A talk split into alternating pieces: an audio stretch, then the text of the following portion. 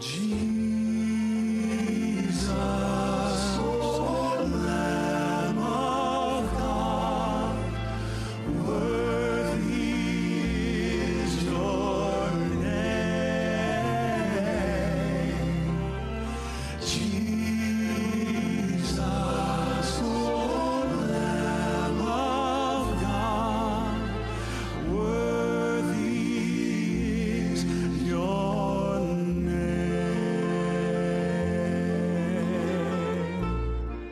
Revelation 12:11 And they overcame him by the blood of the lamb and by the word of their testimony and they did not love their lives to the death. Welcome to By the Word of Their Testimony and here is your host Etienne McClintock. Dear listener, greetings and a warm welcome. Thank you for tuning into the program again today. We're delighted to have your company. I'm on location in a very special place in Malaysia called Anon Healthcare. It's Anon Health Retreat. It's like a health farm. And I have the chairman of Anon with me in the studio today, Yip Kok To. Yip, welcome to the program. Well, I'm glad you're here in Malaysia. Uh, as you can see, it's a really beautiful spot. It is a beautiful place. Yes, and um, well, welcome to Anon. And uh, here we are dedicated to helping people achieve even better health. Well, look, I've been here for three days now, and I have to say my mind's starting to feel clearer and I'm feeling sharper. And my wife is also saying that she's starting to feel better already. So I didn't expect it to change in a matter of days. But some people take maybe a little bit longer. But we're here with a group of about 30, 32, 34 people, all going through this health program, learning how to cook good vegan food, plant based food. We're having lectures on health. We're getting our, um, our vitals checked every morning. We have special herbal teas. There's some people on juice fast. There's some people eating vegetarian food. And there's a lot of group exercise together and group time. It's a wonderful experience. And, uh, you know, for a holiday, people sometimes go on cruises. I would recommend this. Cruise, you get fat. Here, you get healthy. Oh, yes. and this morning, whilst we were in that group, um, Yes. there was uh, another couple there uh, from Australia. Yes. Victoria, I, I, I understand. That's right. Now, we've got people here not only from Malaysia, but from Singapore, from the UK. yes. Um, From Hong Kong. Yes. We have some so- people from Western Australia, WA. Yes, and we've been doing this for 17 years now. And so our reputation has gone far and wide, and we've got a, a, a diverse crowd here. Yeah, I, I just heard three weeks ago, so this was uh, about a week before we left Australia to come here, that another friend of ours had come here, unbeknownst to us. He did the 20 day program and he had a lot of health issues, diabetes, and a few other things, and he lost 10 kilos in 20 days. Just the detoxing. So it's all the toxins coming out of his system. and he, when he came back, his wife couldn't believe how good he looked. He looked healthy, he had a healthy glow in his face. Yes, the, the testimony of what we can achieve here is often not just in the, the blood test and incoming and outgoing medical. It's how one feels and, and the, the radiance that come from uh, the, the, the, the The inner health. yes. Wonderful. So, yep. Uh, what do I? What's your first name? What do I call you? Is it Well, call me. Well, that's the family name. That's the family You know, name. The, the Kok To? Chinese got it the other way around. Yes, Okay. Kok To is the, uh, Kok To. the other name. So, uh, Kok To, what do you do here? Because uh, you've, we've been here a few days and we saw you this morning. You did a wonderful uh, presentation for us. What is your responsibilities at Anon? Well, uh, there are three founders here, basically. There is uh, the young president, David Pham. Yes. And then the medical doctor, Dr. Lee. Yes. And I am the third. I'm uh, one of the, well, one of the three co-founders. I'm also chairman of the board. Uh, my background is in accounting, so I'm familiar with uh, uh, financial matters. So that's, so that's your responsibilities around the financial. Plus, of course, you do do lectures and presentations as well. Yes, uh, uh, my family and I came through New Start, which is basically what the program is here. My wife, Right. The 30 new start, years which ago. is the eight laws of health. yes, yes, Okay. that's right. 30 years ago, my wife attended a New Start, which is the health program. Right. And then she became baptized, and, and we found dramatic improvements in health, not hmm. just at, for us at our age, but for our children. At that time, my, young, my youngest was two years old, hmm. my oldest was 10. Hmm. And, um, and we had a, well, the, the youngest was, was a daughter, and the oldest was a daughter, and my son was right in the middle.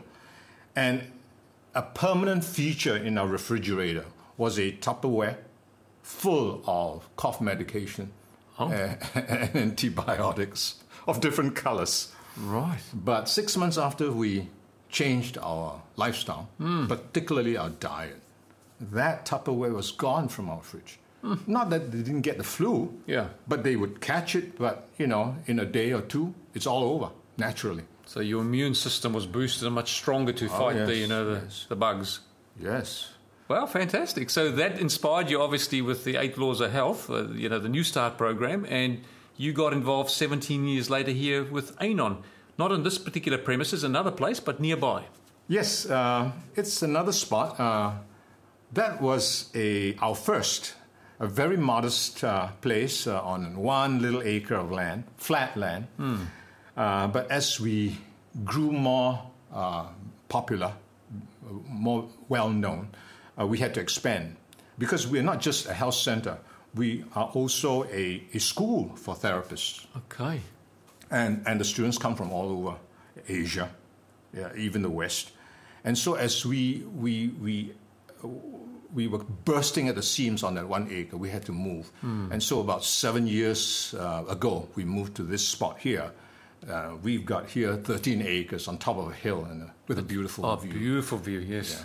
Now, I feel very peaceful quite often in the afternoon, just before, as the sun's about to set. I'll sit outside and just look over the peaceful view, and the cool breeze is just starting to come in. It is a wonderful place, and I would highly recommend it. I've only been here three or four days, and already I'm receiving the benefits. You know, if you're feeling stressed, this is a great place to come. If you've got health issues, this is a great place to come. And if you just want to have you and your wife come away, you know, it can even be a little bit romantic. Well, to tell you the truth, we've had a few weddings here. Have you really? Yes. Okay, well, there you go. I'm not surprised. It's such a beautiful place. Yes. Now, so this is what you're currently doing. You live in Singapore, but you up, up up here quite often as part of your, your responsibilities with ANON. Yes, uh, every opportunity I get, I'll be here. Get out of the big Uh, uh, smoke? Yes, yes. Uh, it's a, it's a. Singapore is a concrete jungle, really. Yes. Uh, so here is where I, I, I find my, my myself. So, okay. I, I give lect- health lectures here, and um, and that's how I met you, right? That's right. Yeah, that's, yeah. How, that's how we met. And Well, here we, we want to tell people about the benefits of not just a, a healthier uh, uh, diet or exercise, but we want to tell them how wonderfully they're made. That hmm. if they, how wonderfully they're designed, and if they took the trouble to know themselves and to treat their bodies, which are wonderfully made, hmm. the way it should be treated, Yes. they would reap tremendous benefits. Hmm. yeah, we not, none of us are born with an owner's manual on how to treat your body, but here you can learn how to treat your body well. Exactly. And it's so simple. Yeah. So it's a simplicity that attracts people. Yeah. Um, the benefits bring them back. Um, the place and the friendliness and the, well, uh, the hospitality that, that exude from our young people, even uh, our young therapists, um, that, that hospitality uh, amazes. The, the, the hospitality and the service of young people for the older people Yes. brings a lot of people back. You know, I, I have been really impressed by the, the quality of, the staff here, the way they treat people. They're obviously very well trained. But the other thing I think, you can't fake this. I think they believe in what they're doing. They believe in what they're doing to help other people. And that comes through in the whole experience we've had with them. You know, a genuine interest in your health and trying to improve it. You may have detected at this morning's uh, lecture Yes. That we emphasize service, uh, unconditional service, unconditional care, as something that activates the frontal lobe of the brain. Mm, I remember something about the ACC being activated. That's Yeah, right. This, the- this place is called the anterior cingulate cortex, the ACC for short. When it activates, it, um, it is the place of love. It is the place of hope and optimism. And when the ACC is activated, it suppresses another part of the brain that's responsible for depression. So when the ACC is uh, activated in service for the other, as, as, you, can, as you saw with the, the therapist, Uh, they activate the ACC. It's a plate of hope and optimism and love, and it gives them, it suppresses their amygdala, which is the place of uh, fear and depression. So here, as they work, they reap the benefits of their service. Wow. Yeah, no, that's that's fantastic. I praise God for that because I years ago used to st- suffer with depression, and this morning after your lecture, I actually understood which areas of the brain I was activating most, and also the the activating factors that can lead to that. Too much television and some of those factors, you know, and um, depression that comes from that, and even stress at work. All those factors can play a part. But the one will actually deactivate. So if you activate the ACC, it will deactivate the amygdala. That's right. So, I, I remember a little bit from your lecture, so it was worthwhile. That's good. now, um, I understand you weren't born in Singapore, though you live there. You were born here. I wonder if we can just step back to your upbringing, your beginnings, you know, the influences in your life and so on, and perhaps even your religious uh, outlook on life at that time. Well, I'm Malaysian. Uh, I was born into a Taoist family. And Taoism, the central feature of Taoism, is the family altar for the veneration of uh, the immortal soul of Okay. the, the deceased ancestors. Uh, but Malaysia was a British colony. So uh, the British were here. They, one of the strongest things they brought to Malaysia was the British education system. Right. So I was English educated. And being an English educated, I disregarded my family tradition, my family beliefs as superstition. Oh, really? Yeah. So I I left Malaysia uh, after I finished high school and went on to London Okay. to study accounting. Right. Now, your English education here, was there any Christianity in that, or was it very secular uh, education? Oh, it was secular. Okay. Uh, there were Christian schools uh, started by the Methodists and the Anglicans, but I wasn't in one of those schools. Okay. Yeah. So it was secular um, English education. Okay. So you do your schooling here till high school, finish high school, and then go over to London, or when did you go to? Uh, Yes, uh, I, I think you, you would call it high school or A levels. A level. Okay. Yeah. Uh, at that time, I was still in my Taoist frame of mind. Um, and um, the funny thing was what London did for me. Uh, in Malaysia, when I was growing up, there were lots of people doing meditation, Buddhist meditation, yoga, but these were mainly people who were hermits and recluses. They were doing it in the caves, by the river, you know, and I, I, I had no regard for them Right. because they were, they were too on their own, out on a, on a limb, right? Okay. But the funny thing was, when I went to London at 18, meditation was the rage. It held center stage in London. Oh, really? Yes, because uh, the Beatles uh, were doing meditation with Maharishi. Uh, and uh, the kind of meditation they did was transcendental meditation. Okay. So what is transcendental meditation? Um, let me describe the uh, the scene first in, Okay. in London. Sure. it's kind of interesting. Um, whilst it was the thing of hermits in the East, in London the Beatles were doing it, and they were uh, uh, celebrities. Hmm. Uh, other celebrities were doing it, and there was the.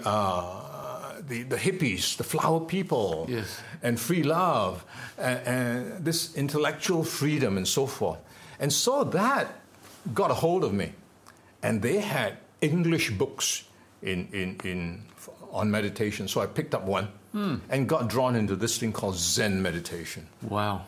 So that started my um, conversion, if you like, from Eastern, uh, boring, superstitious Taoism to some to a flight of fancy to Zen meditation, which was rather romantic, philosophical, intellectual. Okay. Yeah.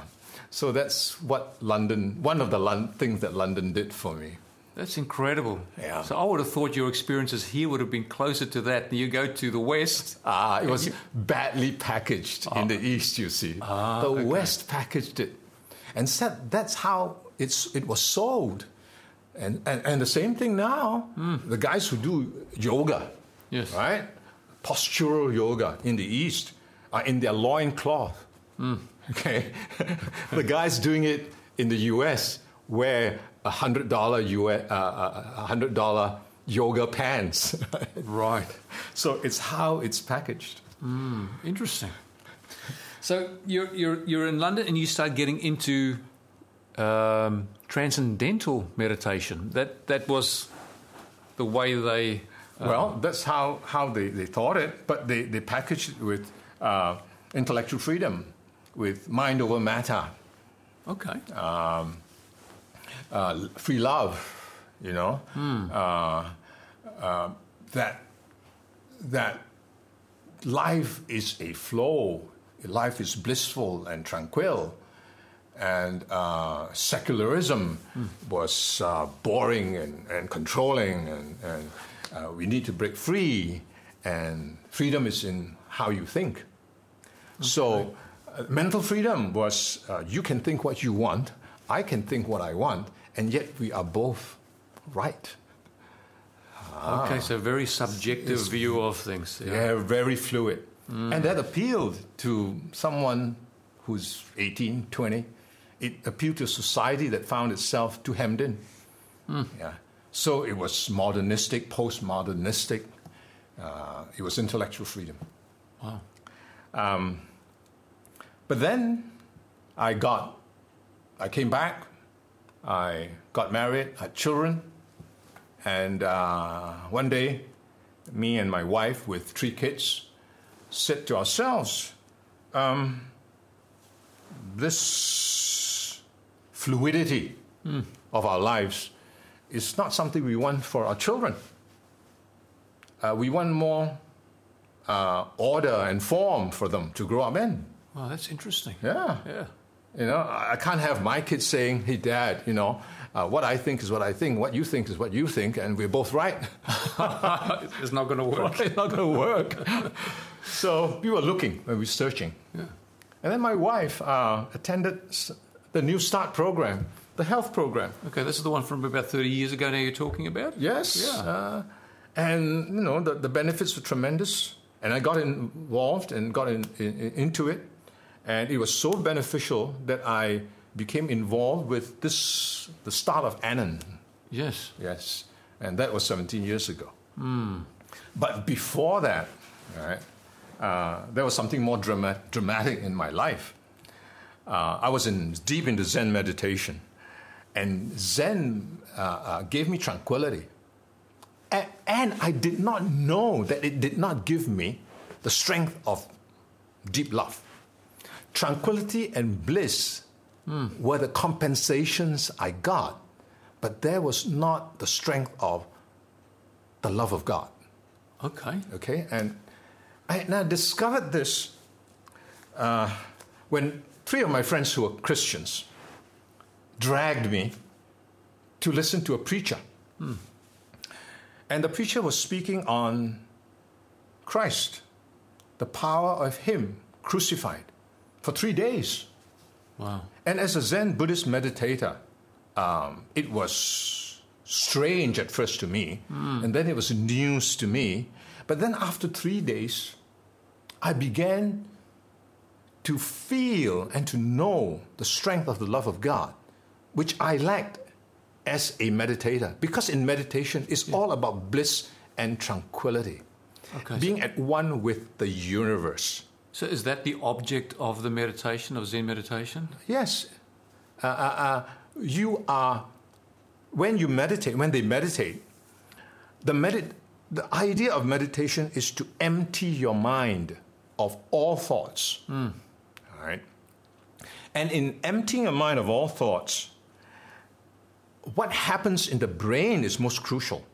Uh, the researchers, um, particularly Dr. Andrew Newberg, he tells us that when we starve the brain, the frontal lobe, another part of the brain goes down, gets deactivated, and it's called the parietal lobe. The parietal lobe is what tells us where we are in three dimensional space. Okay. When the parietal go- lobe goes down, you lose your position in three dimensional space. For example, now you know you're about three feet from me, That's right. 10 feet from the ceiling, 20 feet from the, uh, the door. Yeah. Uh, you've got a broad sense of your body shape. You've got your hands uh, uh, crossed uh, in front of your body. Yeah. But when you lose all that, you lose just your body outline, you lose your position in three dimensional space, and you feel that you're one with the universe, and the whole universe is one with you. Wow. All right, this is the high point of Eastern meditation. You lose a sense of space and time. You become physically infinite without border, mentally infinite, and spiritually infinite. Now, it's a dramatic feeling, hmm. right? And it comes with other parts of the brain kicking in. You got more sleep waves in the brain, so you feel tranquil. Your amygdala is calm, so you feel blissful. Hmm. So it comes with all this bliss and tranquil and euphoric, dramatic neural phenomena in the brain. Hmm.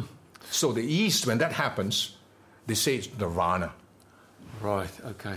When Buddha got there, the Buddhists call it liberation, freedom. Hmm. Yeah. Um, T- TM, transcendental meditation, which the uh, Beatles were doing, when they got there, it's universal consciousness, Okay. being one with everything. Different names, but the same thing. Right. Okay. And um, Zen, uh, which I did, would call has ha, had a Japanese name for it. It's Satori. So different names for the same neural phenomena. Okay. So I was heavily into this. Mm. Now my friends, now now, being in this, I felt that I was universally enlightened, conscious. Mm. Right? But then I, I was blissful and tranquil. But then when my friends dragged me to listen to this preacher speak for three days on the cross of Christ and him crucified, I detected something which I lacked. I was blissful, I was tranquil, but I lacked the knowledge of the love, of the great love of God. It's not the same. Being blissful and tranquil is not the same as love. Interesting. So this love drew me, and the power of, of Christ on the cross. Um, uh, th- this is how the preacher uh, put it at that point. He said, this was the third day, the culminating third day. He asked the question, whose hands deserves to be nailed? Our hands, which have done evil, given hurt, rejected responsibility, stolen perhaps. Yeah. But his hands were nailed. And at that point, when he when the speaker made that point, I felt in the love of God. I, I by the third day I knew the love of Christ. Hmm. I knew the strength of his love. But it, when the speaker said what he said, I felt the immense sense of the love of God, which gave me confidence to see my sins, the evil that my hands had done. That it was, it was my hands that deserved to be nailed, but it was His in love that was nailed. So, at, in one instant, I felt the love of God and I saw my own sins. And that was the turning point of my life. Wow. Such love I had never conceived of before in meditation, Uh, especially Zen. Uh, universal consciousness, even if you're one with the whole universe, is Yeah. euphoric. But where is love? It's not there. Interesting. Okay. So that was a turning point of my life. But the, the, the speaker uh, emphasized it even further. He asked the question whose feet deserves to be nailed? and he, he did not have to emphasize it. I knew it was my feet because I had walked in wayward paths. Hmm. I had run away. I've kicked, I've given hurt, you know. So again, that point of the love of God, which gave me the, the, the confidence, the, the, the, the ability to confront my own sins, that was given to me by that speaker when he talked about the cross at Calvary. Hmm. So that's interesting. So it got me out of my, my Zen mode. It got you out of your Zen mode. Yeah, yeah. But the package, when it was sold to you initially, when you went over there, was all about free love, and love was the words that they used to to present this Ah, whole concept. okay. So, how do you reconcile not having the experience of deep love Yes. versus the love that was presented as part of the package. Yes. See, l- there are many aspects of love. Right. Right. It, there can be eros, erotic love. Sure. Hmm. Yeah. Love between brothers. uh, Philos, uh, yeah. Yes, philos. yeah. Hmm. There can be agape. All right. The love that the speaker uh, spoke of was the agape, the unconditional love of God. Uh, a love that we don't deserve, but yet God gave because He is love. So that love is very different from the free love of uh, hip, hippiedom, Right. of, of, of that uh, unrestricted uh, love uh, that Zen offered, which that, that kind of love, it is like this, okay? Um, the Dalai Lama, one of his favorite quotes, his famous quotes was, What is love? In love, he said, there is no judgment. Now, in other words, in love, there's neither good nor evil. Yes. Uh, we don't need to differentiate. And that freedom is love. Now, in Christianity, what confronted me when I heard that speaker, what, what I found at the cross was in the strength of the love of God for me, of Christ for me, I knew my sins. I knew, I began to understand the differentiation that I need between good and evil, between sin and righteousness. And that was the converting strength of God for me to confront my own evil. wow. See, in meditation, hmm. at the high point, when there is no limit, when physically uh, without limit, mentally no limit, and spiritually no limit, hmm. When there is no limit, there are no polar opposites. There are no good, no evil, no life, no death. There is a detachment from reality. Mm. And if there's no life and no death, then it renders Jesus irrelevant. The cross becomes irrelevant. If there's no sin and righteousness, the cross mm. becomes irrelevant. So Eastern meditation renders the cross irrelevant. When the parietal goes down, all polar opposites disappear.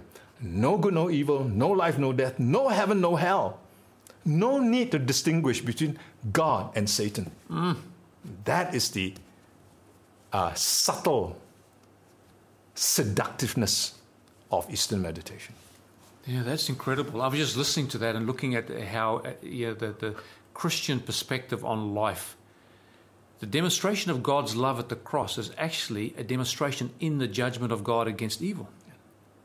And that more than anything else actually demonstrate how much God loves us. Now Romans chapter 5 and verse 8 says that um, God demonstrated his love toward us in that while we were yet sinners, Christ died for the ungodly. Yes. Now that is love.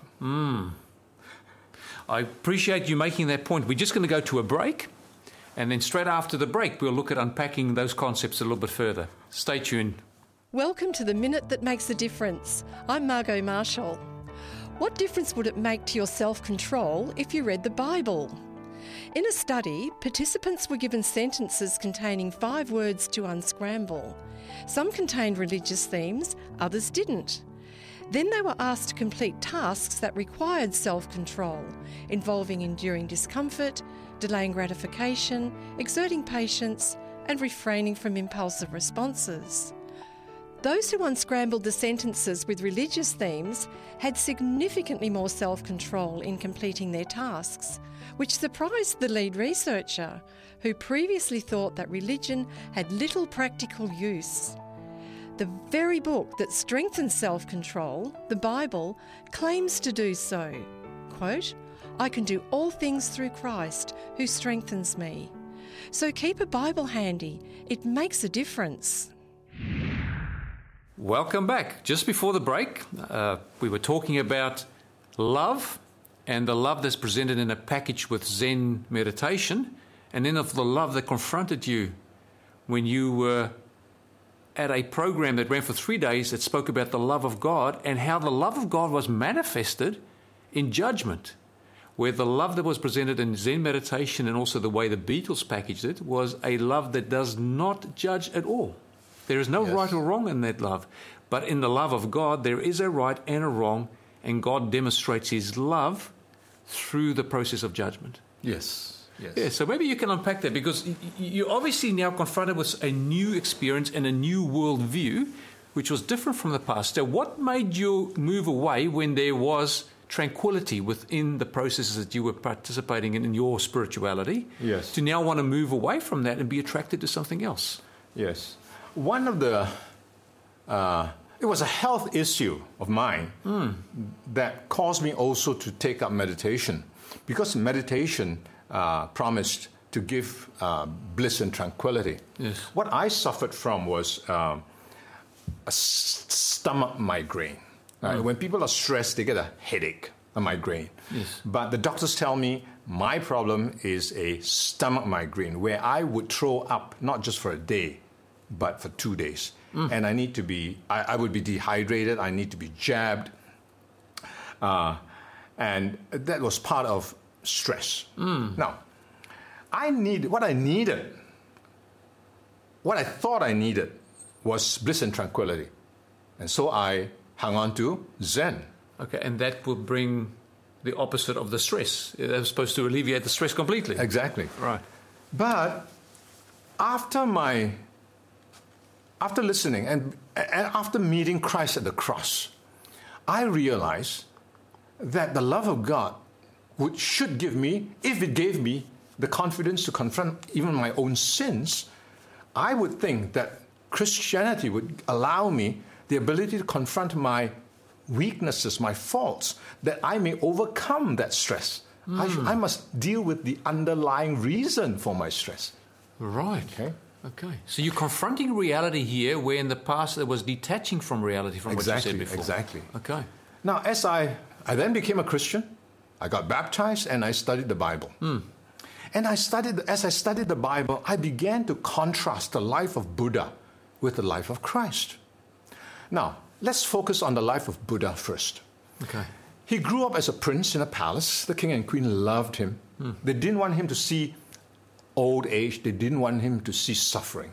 Hmm. So they brought in young servants, retired old servants. Buddha got married, had children, never saw death, never saw old age. Until one day, he followed a charioteer out of the palace walls. And there he saw a corpse, a funeral, Mm. and it stressed him out. Mm. And then he found liberation from that suffering, from that stress in meditation. Now, let me try to explain this. In Buddhism, one is caught between two things. One is karma. Karma is your good and evil account, your deeds. Okay. All right. If you had too much evil, you've got to balance it off with uh, enough good. If you have a bad evil account, bad karma, in your next life, you reincarnate. right? And that's the other part of the problem. In your reincarnation, if you had an evil account, you may reincarnate into something uh, inferior, right? A, a rat. lower life form. Yes, or, or a pig, Or a right? pig. All right. So a Buddhist is basically caught between these two things uh, karma and reincarnation. But when Buddha meditated, it was claimed that he reached a point of liberation. Liberation from what? Liberation from karma and reincarnation. Okay. So if you can break the cycle of reincarnation, that's the ultimate. Yes, your freedom, Freedom. your liberation. Okay. Now, so when the parietal lobe goes down, hmm. when mentally, physically, and spiritually that you are infinite, all opposites end, all op- polar opposites cease. So, good and evil, if good and evil cannot be perceived because they cease to pers- be perceived in the mind, Yes. what happens to karma? There's no more karma. Right. So, if there is no good and evil, because the mind is in a state that it cannot perceive good and evil, hmm. karma disappears. So, you, Buddha was liberated from karma. Now, the same thing applies to reincarnation.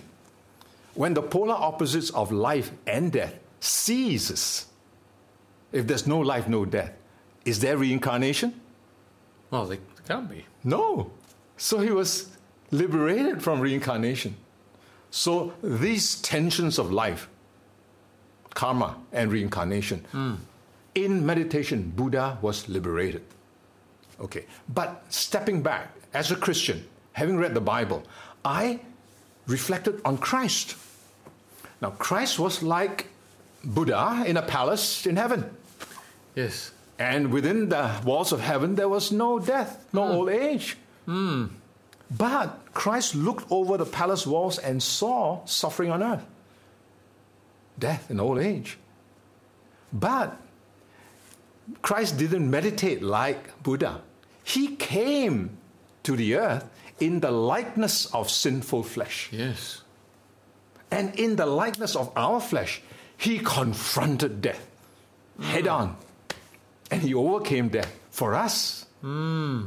So, the model of Christ in my mind as I studied was God, whose love and whose power enabled him to confront life as it is.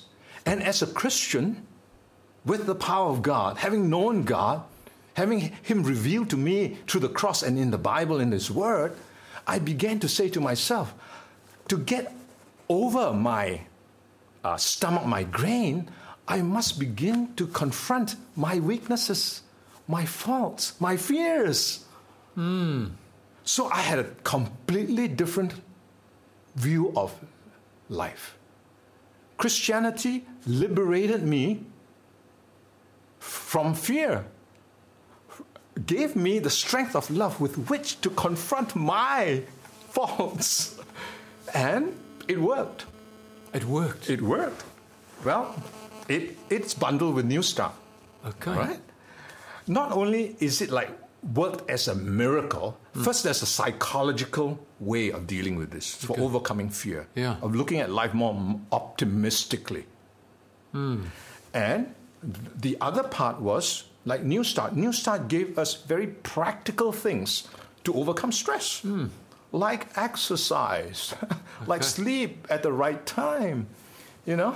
Uh, so, with a combination of physical things, mental things like uh, how we look at life, and the spiritual, which is the strength of God, as a package, well, I healed and I tell you, there was a time when I joined a company that was good. well, when I joined, I did not know it was going bankrupt. But after I joined it, it was going downhill. So when a company goes bankrupt, the bankers are after your money, right? Uh, the people who owe you money don't want to pay. Your good employees leave, Yes. and it was the most stressful job I've ever had. Hmm. And during that time, no stomach migraine. Wow. Well, That is remarkable. So you'd think that you know, your Zen meditation would have been able to fix that based on the way it's sold, but you now experiencing Christ and and confronting reality, understanding how the mind and the body works, through that and trust in God, you were able to work through the stressful time with no manifestation of any stomach migraine whatsoever. Yes. And, well, I, I, as I begin to, to look at the brain um, and uh, the brain in meditation and what it does to the mind, uh, I, I've come to understand that there is a part of the brain in our frontal lobe, the front part of our brain. Yes. It's called the anterior cingulate cortex. Okay. And when the anterior cingulate cortex is fired, it gives hope and optimism. And this is what the science say. And when the, the anterior cingulate cortex is fired, the hope and optimism keeps the stressful part of our brain, the amygdala, very calm. So as we uh, read the Bible, as we think about um, the love of God for us, as we think about the closing scenes of Calvary, the extent of God's love, uh, it activates our ACC, our uh, anterior cingulate cortex. It keeps our amygdala calm. So it hmm. gives us hope and optimism in the face of problems. So that's the strength of um, Christianity. So Christianity doesn't escape reality; it can actually confront reality and still remain calm. Yes, that's That's to be calm in the storm is what we want. Hmm. Right? To be sitting on a beach with the sun in your face and the uh, breeze in your hair and meditating.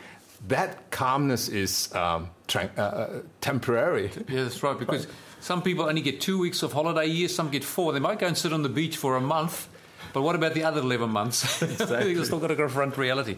So th- there's, there's such a thing known as Christian meditation. And then, of course, there's the meditation that you spoke about. What's the difference between how a Christian, I'm talking about biblical Christianity, would meditate and how Eastern philosophy would teach you to meditate? What's the difference? Oh, big difference. Hmm. Now, to, to, to understand biblical Christian, true, authentic Christian meditation, let's look hmm. at Psalms 19. King David in meditation. Yes. There are 14 verses. In the last verse, it says, May the meditations of my heart be acceptable to you, O God. Right? Yes. So the first 13 verses are his meditation. Now, I wouldn't go into details, but you could, uh, uh, uh, you could go in detail yourself. But at the end of, of his meditation, he said, in the love of God, he knew the love of God. And in knowing the love of God, he made himself, he trusted God so much that he made himself transparent to God. In the last few verses, he said, Show me, reveal to me my secret faults. Hmm. In other words, faults that I do not even know of, of myself. Yes. In the love of God, show them to me, that I may deal with them, that you may help me deal with them. And then he said, Show, reveal to me also my presumptuous sins. Hmm. Sins that I may assume that I do this for God and that for God, but that may just be my presumption. Yes. So he trusted God so much to ask God to reveal to him what he did not know about himself. All right. So now we, let's contrast that to Eastern meditation. Yes. Uh, we talked a bit about Buddha. So at the high point of his meditation, polar opposites, all polar opposites, cease to exist. No good, no evil, no life, no death. Now, in fact, the Dalai Lama is reputed to have made this quote What is love? In love, there is no judgment. In other words, if there is no judgment, uh, if polar opposites, all polar opposites cease, no good, no evil, Yeah. there is obviously no judgment. Right? Yeah, that's right. So, um, what Eastern meditation does is it brings the mind to an al- altered reality, a state of altered reality, where they detach from reality and claim to find a true reality, an, all, an alternative reality within. But this alternative reality does not have polar opposites. It does not have life and death. It does not have good and evil. It has no uh, sense of uh, heaven and hell or God and Satan. So, without the anchors of reality, Yes. uh, they claim a freedom. But is that real?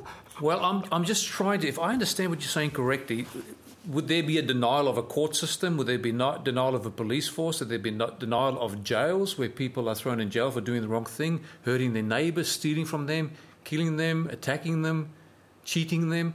How do they deal with those concepts of right and wrong? I just, they, they, they, they look at this uh, in, in a rather disjointed way. okay. For example, obviously in the world there are good and evil people, right?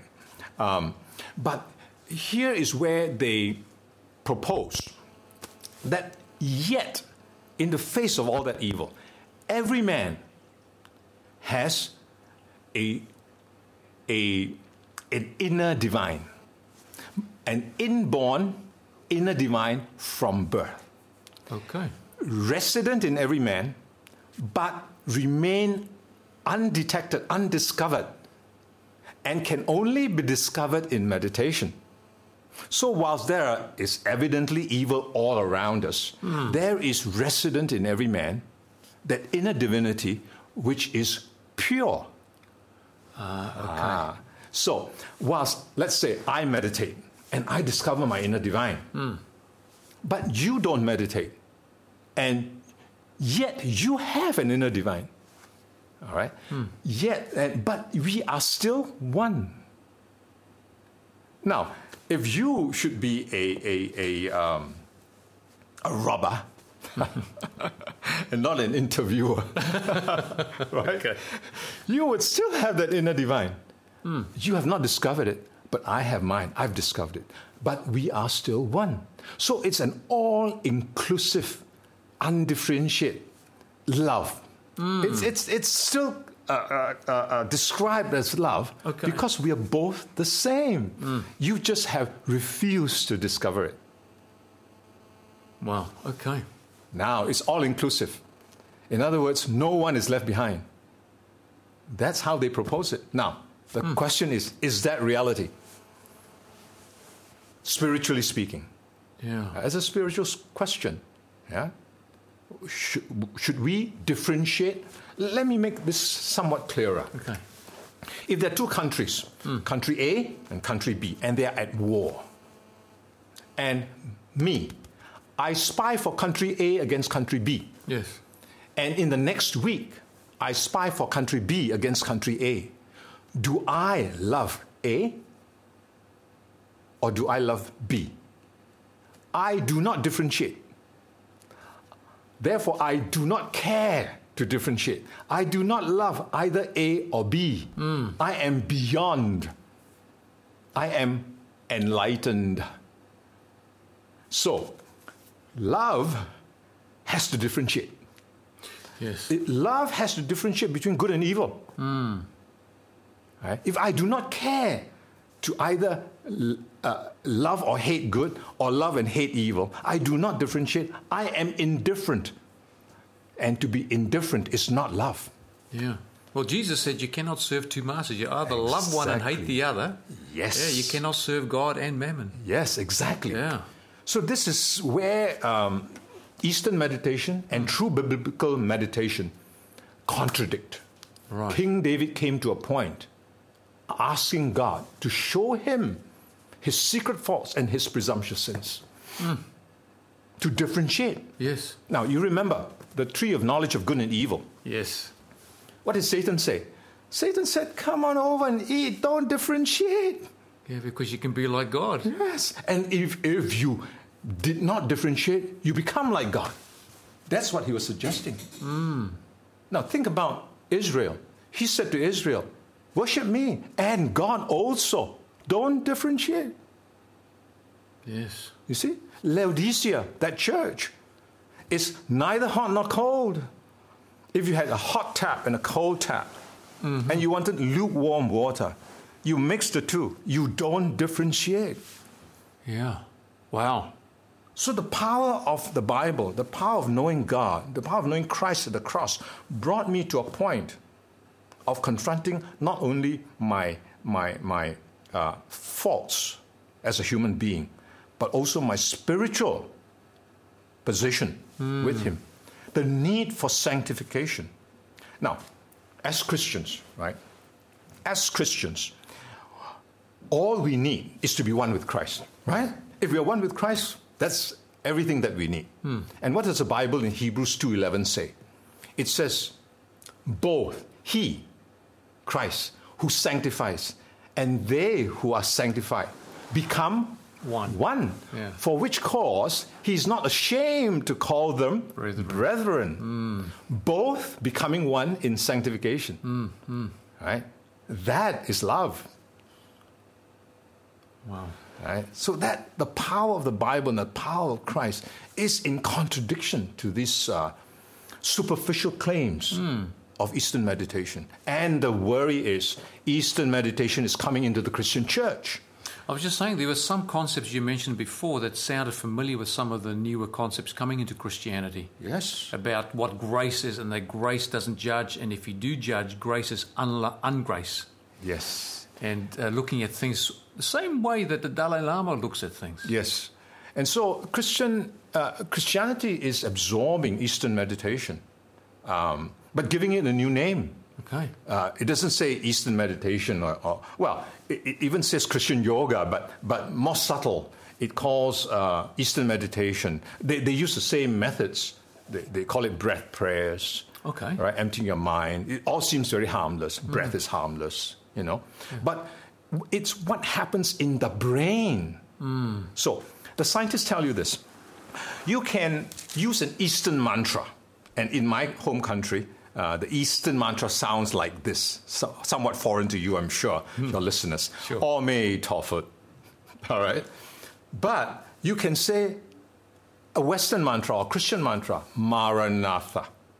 Hmm. The scientists say you can say either, or you can say Coca Cola, Coca Cola, Coca Cola. And the same thing happens in your brain.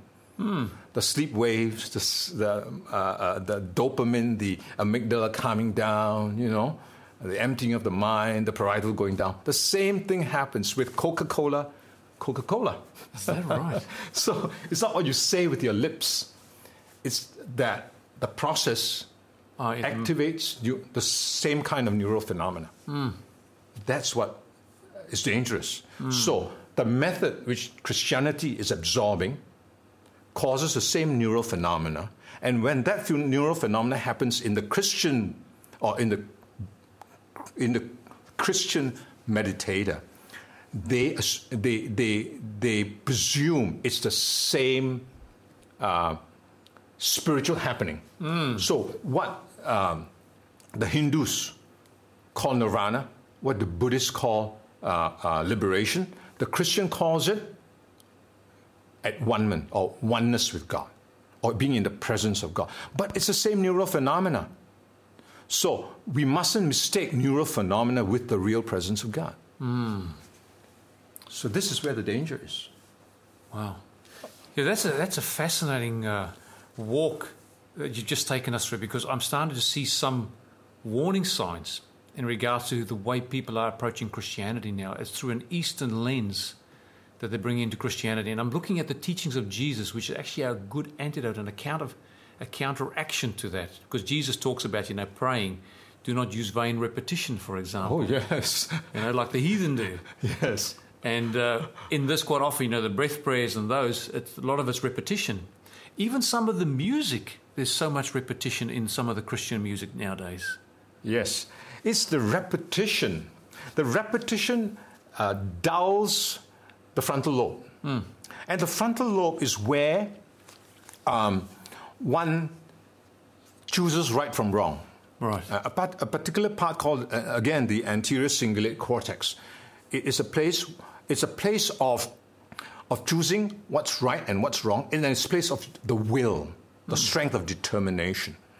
When the frontal lobe is uh, uh, taken offline, now this is this is something that uh, your, your viewers can Google. Hmm. Google meditation, and you will see thousands of reference how meditation takes the frontal lobe offline. Hmm. What it means is that you have a a meditator may have and probably does have a perfectly healthy frontal lobe. Hmm. But in meditation, the whole process is to take it away as if it is not there, offline. Okay? By starving the frontal lobe and thinking of nothing for hours is to take it offline. Fly, yeah. And scientists looking at yoga actually detects a reduced blood flow to the frontal lobe, taking it offline. Wow. So when your frontal lobe is taken offline, where your reality and choosing right from wrong and your will is taken offline, hmm. you are very susceptible to suggestions. And so that taking it offline is what Columbia University regards as self hypnosis. So scientists are already saying, uh, many of them, that Eastern meditation is self hypnosis.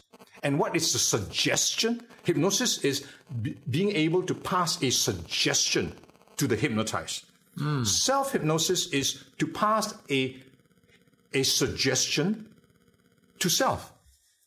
What is the suggestion that comes through? To Buddha, liberation.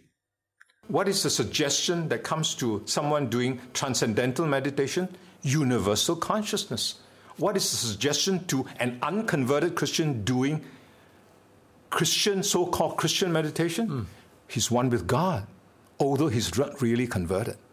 Wow. So it's the power of hypnotic suggestion hmm. to oneself, self hypnosis. Wow. Look, this has been a fascinating journey. I know there's so much more information you can share with us, and I appreciate your time. What we're going to do is we're just going to take a short break here, share our contact details, and then we'll just come back and wrap it up. Stay tuned. We'll be right back. Thank you for joining us on By the Word of Their Testimony. If you would like more information about today's program, or if you have any questions, please contact 3ABN Australia Radio by phoning 024973 3456. Or you can send an email to radio at 3abnaustralia.org.au. You can also contact us on our 3ABN Australia Radio Facebook page. We look forward to hearing from you. Well, welcome back. My special guest in the studio today, here on location at Anon in Malaysia, is Yip Kok To, and we've just been talking about his experience coming from Zen meditation and then becoming a Christian and the differences between these two. Now, there's so much information that you have shared with us and much more we could cover, but if any of our listeners out there want to find more information on this, where could they go to get this information? Oh, you could go to my website. Um, Okay. I've it's got lots of information, and particularly three videos of three hours in total. Right. Uh, the website's name is meditation dash mind your brain one word mindyourbrain.com. Okay, so meditation dash mindyourbrain.com. Now, dear listener, if you do happen to not be able to write that down at the moment, you can contact us on the previous information we shared with you, and we'll be able to forward that to you. But Yip Kok To, thank you very much for coming to share your testimony and your insights into uh, the new spirituality that is pervading all aspects of religion and bringing the world together under one umbrella. And we, we did talk when we were offline that, you know, under the beast, the dragon, and the false prophet, there will be three unclean spirits going to deceive the whole world and bringing them together for the battle of God Almighty for that day, for Armageddon. Yes. So these information they can get on the website will help them just to prepare themselves so they do not get deceived and sucked in by this deception that will sweep the whole world. Yes. Well, I'm glad to have been able to be on your program. Hmm. Thank you very much. It's been a pleasure to have you. Dear listener, thank you for joining us today. We look forward to catching up with you next time. Until then, God bless.